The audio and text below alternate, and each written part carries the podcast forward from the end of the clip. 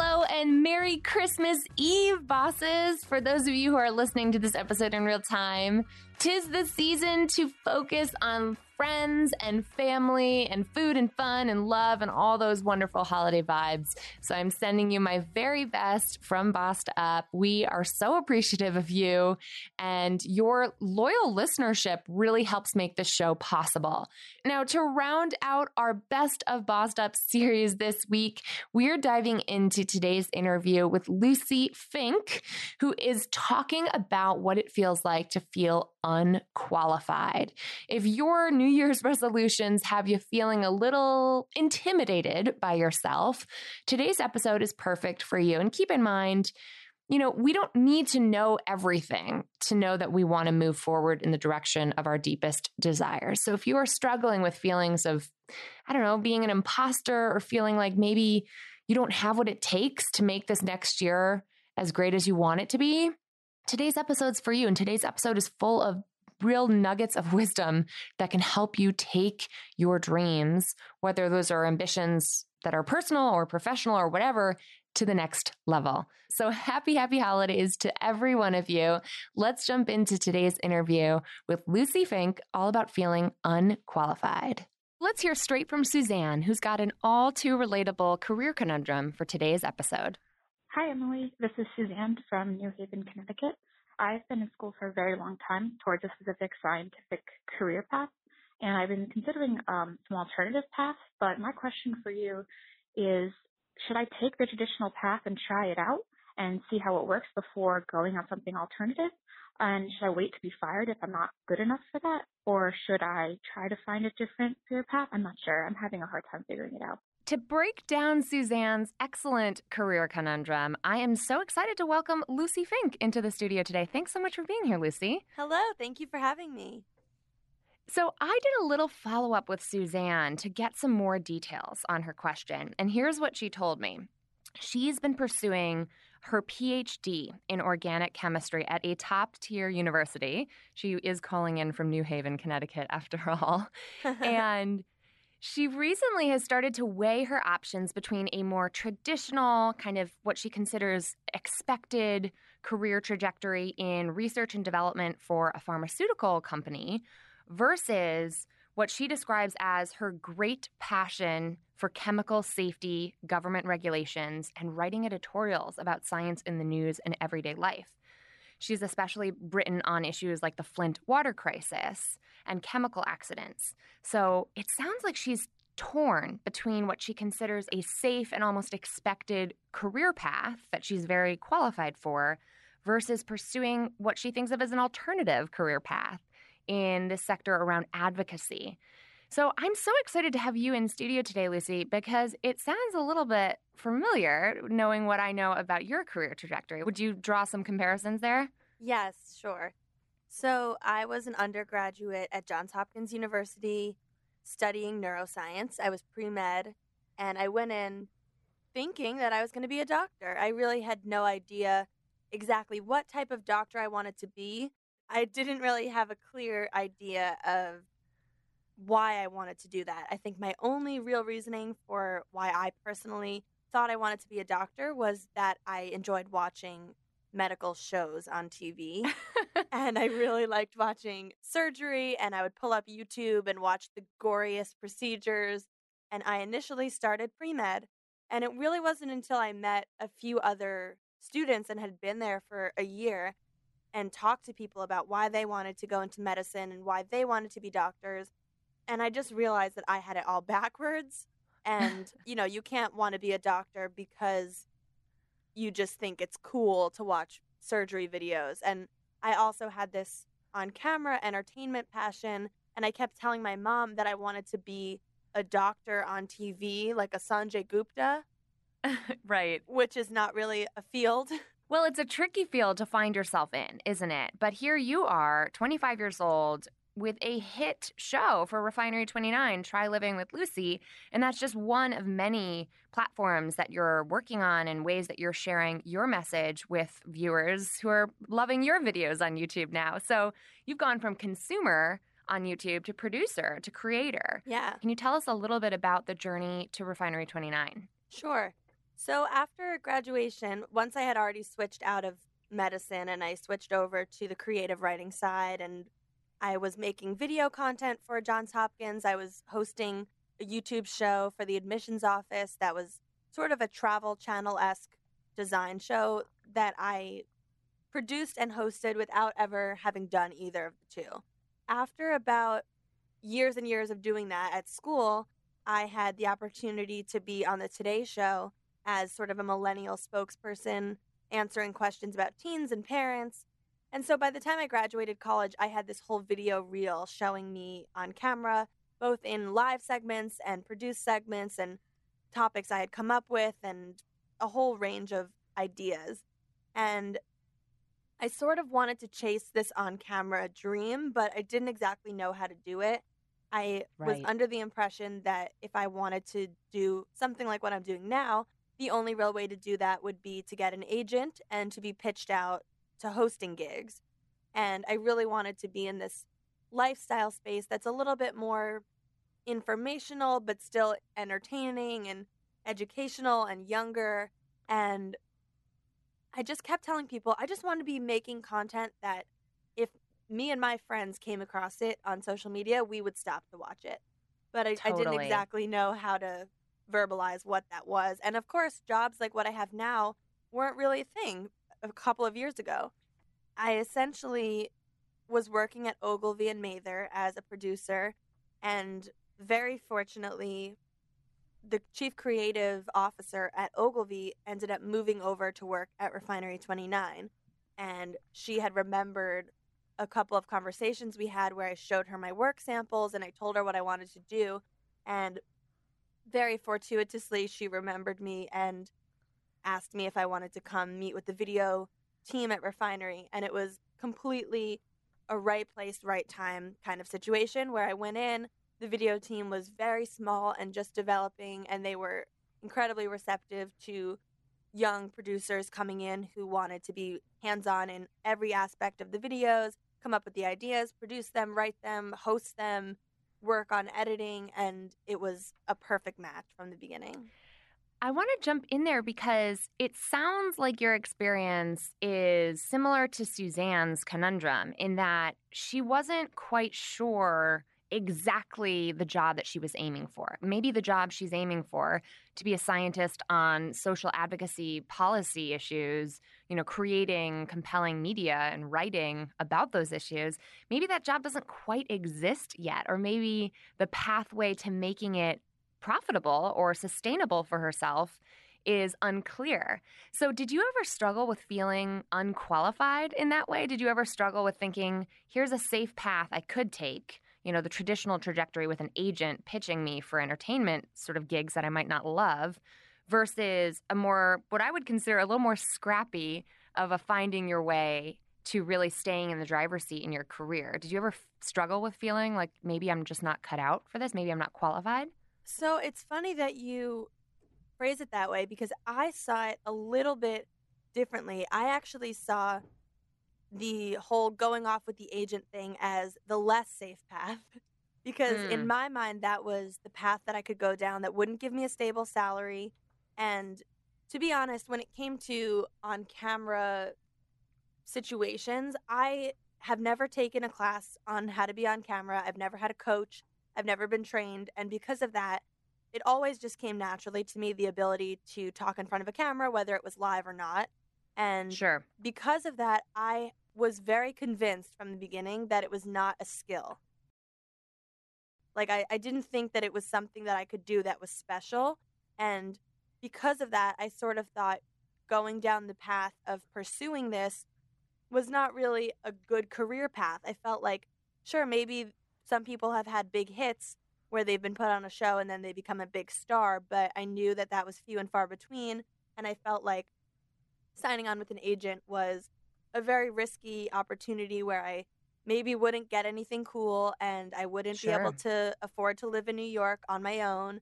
And because of that, my decision to work at Ogilvy instead of signing with the agent was my way of taking the safer route because I said to myself, you know, I think a more secure career path would be agreeing that being on camera is not necessarily that big of a skill, and I really want to learn a skill. So, the skill I want to learn is being a producer. And I decided that being behind the scenes and learning how to actually put a video together and knowing all the steps that go into production was more of a skill than just being able to talk on camera.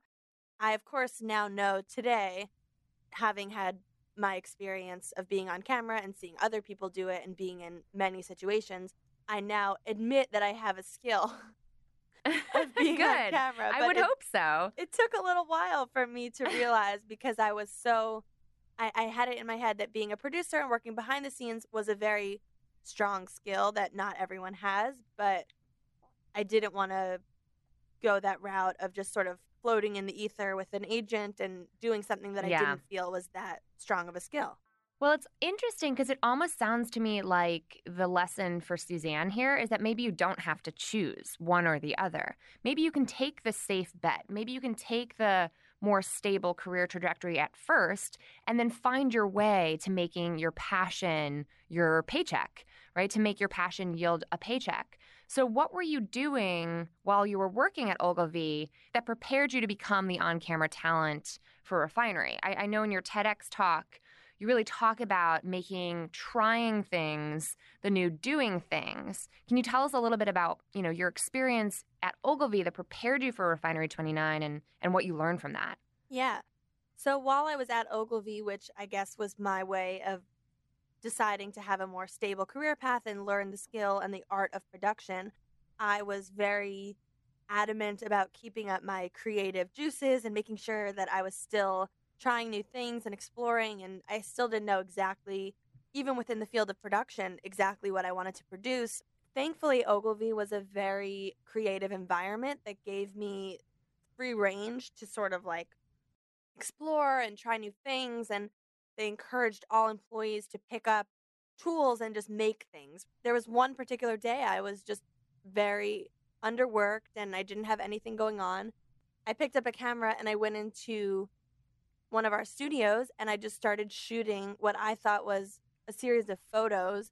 It turned into basically a stop motion video. And this was something that I had never done before, I had never thought to do. I just completely fell into it by playing with the technology. And it was the first time in my life, kind of like the way an artist all of a sudden realizes their passion and starts going crazy making the same type of art. I sure. discovered this video format and was like, oh my God, this is the coolest thing I've ever done. I've never been so amazed by how a final video has come out. And mind you, it took hours and hours to shoot this video. And then once I pulled it into the editing software, I didn't know what I was doing there. And it took me hours and hours to edit. So it must have been a six hour day of me shooting and editing this thing that I had no idea what was going to come out of it. But Right. I was really just following Ogilvy's message of being a maker and trying things. And after this one video came out, I posted it on social media, and my audience, like, which was just my friends at the time, seemed really enthralled by it. Everyone seemed to like it as much as I did. And I was super excited to be sharing, for the first time since college, sharing something that I was really proud that I had made. And I started churning out these videos at such a high volume that it was leading to a little bit of social media growth, but the biggest thing that came from it was a brand emailed me asking, How much do you charge for these videos? We'd love for you to make one for our Mother's Day campaign. And I was Wow. totally caught off guard. Yeah. I was like, This brand wants to pay me for this thing that I come home and do for fun. And I just Is it- remember totally making up a number. And I actually, I'll just be transparent because I, I think this is funny. I told the brand that I would do it for a hundred dollars, and the brand was like, I think they felt really sad that I had clearly never done this and was massively undervaluing the, the art form. And the brand said, "Well, we have 500 if you want that." Oh my goodness. What a funny negotiation story for this audience because we talk a lot about negotiation here and it never goes that way. oh yeah and well i learned so much from that first one because i had brands starting to reach out to me week after week and i first told them, okay, I charge 500. And then once I had a bunch of those, I thought, why don't I just double it and see what happens? So I told the brand Yeah. I charge a thousand. When it didn't seem like a problem for brands to pay a thousand, no one was giving me any pushback. I just decided I'm going to ask, what's your budget instead of telling you what I charge.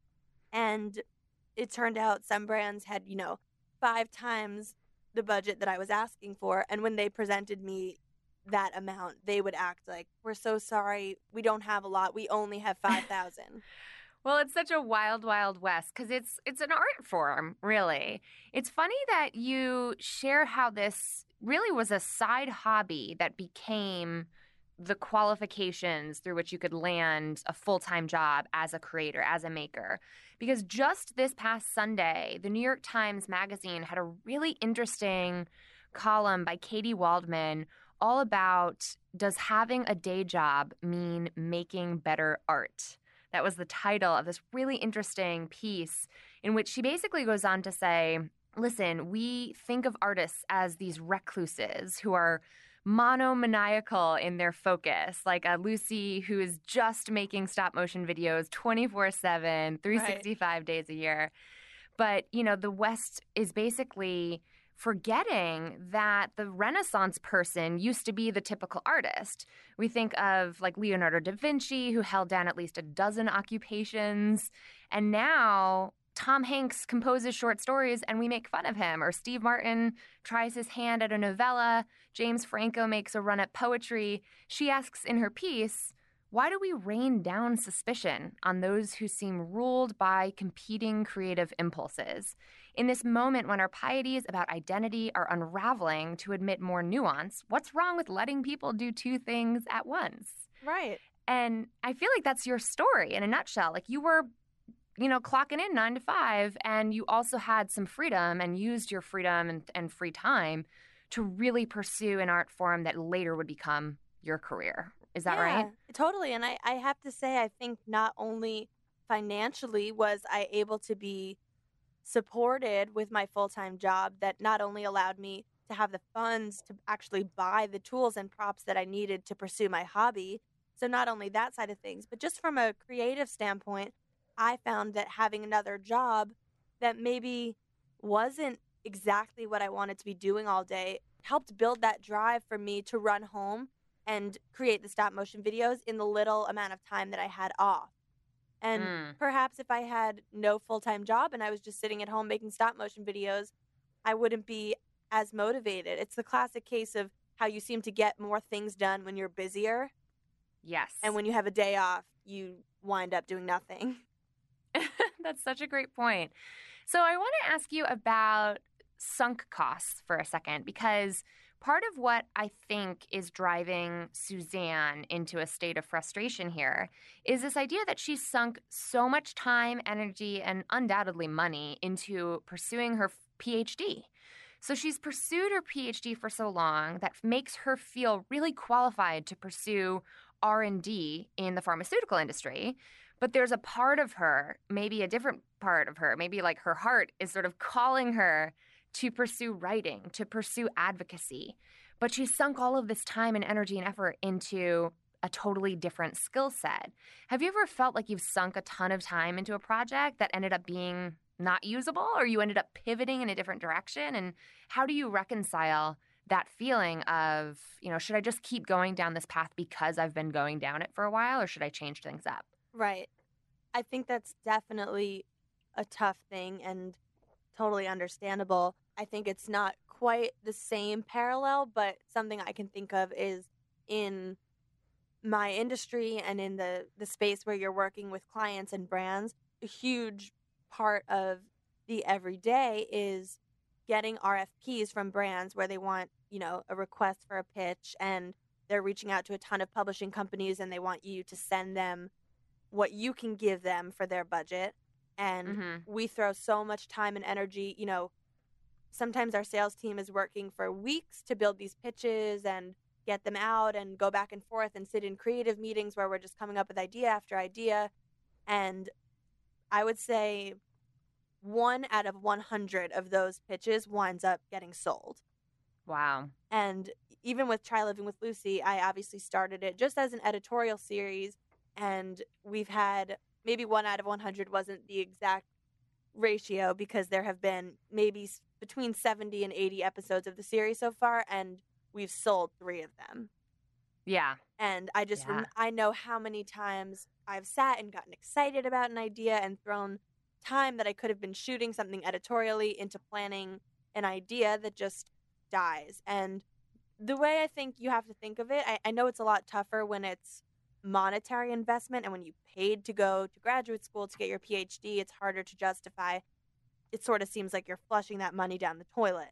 But I don't think of it that way. I, I think every single time you ideate, or in her case, every single time you take a class and learn something, it's not wasted knowledge. Even if you don't decide to follow that career path and work in the pharmaceutical industry, there's got to be some way you can apply the skills that you're learning as a PhD candidate to whatever you wind up doing in life.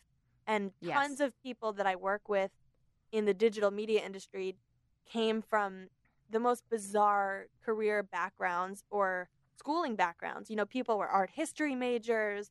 Some people came from television, but others didn't, you know, never worked in TV ever and came from marketing. And I personally think that the people that came from the most diverse backgrounds and have different ideas floating in their heads have the most to offer in this field.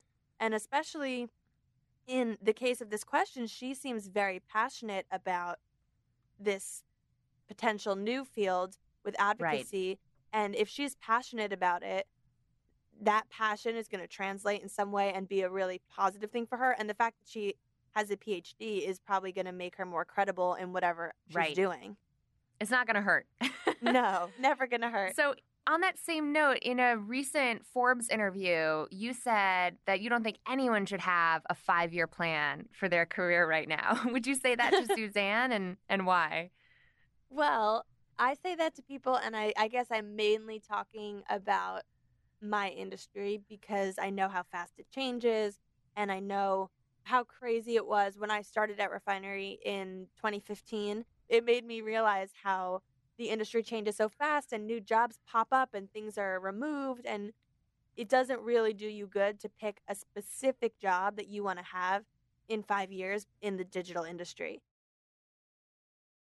And I would argue that the way that disruption is affecting the job market writ large, we're seeing those kinds of ripples impact lots of different industries, right? We know that self driving trucks, if they do become mainstream, are going to completely eliminate millions of jobs when it comes to cross country truck drivers. So, you know, disruption and agility are going to be norms for all kinds of career paths because of the impact that technology is having. So, I think your experience is totally applicable across industries.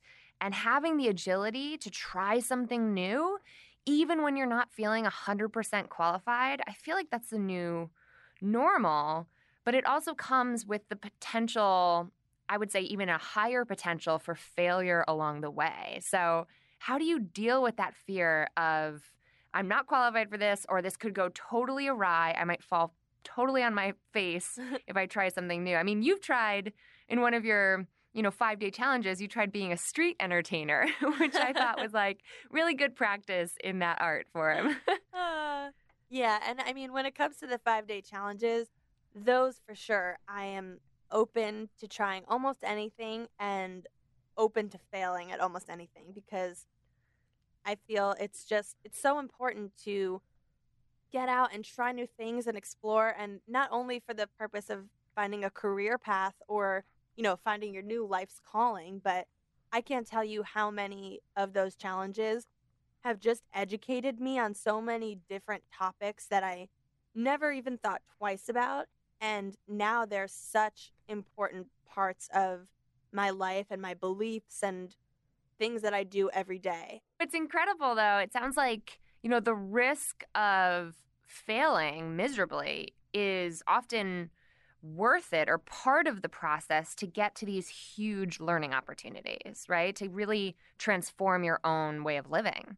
If I actually think about risk in terms of career, back in 2015 when I made the switch to refinery, I, I remember sort of, in addition to being afraid of going down the agent route, I think I was really afraid to go down that route because of the uncertainty, but also because I was a little bit afraid of failure and I was afraid of trying to build this on camera role and having it not be successful in the way that I envisioned it. Yeah. And so, in some ways, every single day at my job at Ogilvy, I felt like I had sort of backed away from my dream. So when you walked into that interview, you know, this was your chance, right? When you're sitting down talking to Refinery 29, this is your chance to actually seize the moment that that you find yourself in and and be unabashed and unafraid of pursuing it. How did you make your case in that interview? so funny because when I think back to it now, I think, oh my gosh, that interview was everything. Like that got me to exactly where I am today. And if anything had gone awry or differently, perhaps this wouldn't be. But at the time, I actually, believe it or not, was pretty happy with my job at Ogilvy. And I think maybe I still had some of that fear of failure when it came to the on camera thing. And maybe I just didn't want to get too excited. But I sort of I remember very clearly when the CCO at Ogilvy moved to refinery, she called me on my work line at Ogilvy before she left to tell me she was moving to refinery 29. And it wasn't until two, three months later, she sent me a Facebook message once she had been there for a little while. And she was like, All right, I'm just going to get into it. I think you should work at refinery 29. Like the, the team that uh, the video team is doing exactly what you said you wanted to do. They're creating content. It's targeted towards young women. I think you'd be a perfect fit. And I I felt really flattered that she reached out because she was the COO of Refinery at the time. She moved right. over to be the COO, and I, I was, you know, when I met her, I was like an intern at Ogilvy, and she was the chief creative officer. So I always had major respect for her, and I was so honored that she thought this. But at the same time, I was getting a little bit deeper into my role at Ogilvy at the time, and I was actually just transitioning out of, believe it or not, the production department, moving to a creative role at Ogilvy where I was going to be more of the coming up with the ideas instead of actually making content. And mm. I was very excited about that. And it was all happening slowly, but it was happening. And so when she told me to come meet with them, I took the meeting because I've always been taught just take the meeting, you never know and I went into this meeting and it was almost it almost became a joke amongst the people that were interviewing me that I was there to talk to them but I didn't really I wasn't really looking for a job. You know, the head of video sort of asked me she's like laughing, you know, the next person came in to meet me and she's like you're never going to believe it. She's not even looking for a job and they're cracking up in the room and she's like, "Let me ask you, what do you what do you want to do? What's your dream? What does your dream job look like? And so I talked to her a little bit about it. I showed her some of the video formats that were like my dream series that I would love to host and produce at some point. She asked me if I would write, she just gave me like 10 minutes to write my dream job description at any company. And so I wrote this description that was like building me into the face of a company and or at least, you know, one of the faces of the company, allowing me to be a lifestyle host and produce content on a whole range of topics relevant to millennials and someone who got to make stop motion videos for internal brands and clients and just a very creative, hands-on writing, producing, working on editing, kind of 360 job. And she copied and pasted that paragraph that I wrote and just put it in wow. a job offer. What a lesson about long term mentorship and sponsorship, really. Like, you were clearly doing your damnedest at Ogilvy to make sure that you made a good impression. So you weren't just like dialing it in at your day job and running home to focus on your passion. You clearly had performed to the extent where the leader there that then ended up moving had an eye for your talent. So, what a good lesson on that front as well. And I'm so glad it ended up working out because now the internet has a lot more great content to consume from oh, you. Thank you. And now it's time for today's boss move of the week. Looking back on 2019, y'all have been sharing your boss moves of the year in the Bossed Up Courage community on Facebook. And I was so delighted to see this update from Haley in our community. She wrote, I just got a promotion and a raise at my one year review for this job and successfully negotiated a maternity leave policy for myself and everyone else going forward. I'm five months pregnant, and the organization has never had one before. That is what it means to lift as you climb, Haley. Congratulations, boss. I am so inspired by the key reminder here, which is everything is negotiable. Just because you're already asking for a raise or landing a promotion and having that one year mark conversation doesn't mean you can't ask about other benefits, especially when those are benefits like parental leave policies that benefit you and everyone else in the world. Because if your organization doesn't currently have a policy on the books, it just takes one person to start the conversation to make that happen. It's not an easy thing to do, but it's a total boss move. So, congratulations, Haley. I'm so proud of you. You've inspired me. I want to hear from you if you've got a boss move to share or if you are actively negotiating your benefits package or your salary or a raise or promotion in the new year. Call in those boss moves to the Bossed Up Podcast hotline at 910-668-BOSS or share them in the Bossed Up Courage community. Every Friday, except for the ones when I forget, I ask for your Fierce Friday check-ins in that community there. It's a great time to reflect on the week, but it's also just that time of year to reflect on the entire year.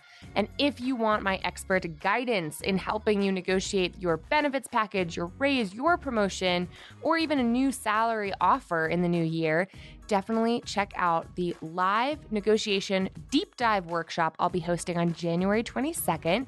Space is limited, it's a very intensive step by step program. I will be there answering your questions live, streaming online, like an intimate workshop that you might join me for in person. It's going to run at least two hours long. You can find all the details at bossedup.org slash negotiation live. Until next time, keep bossing in pursuit of your purpose, y'all. And together, just like Haley, let's lift as we climb.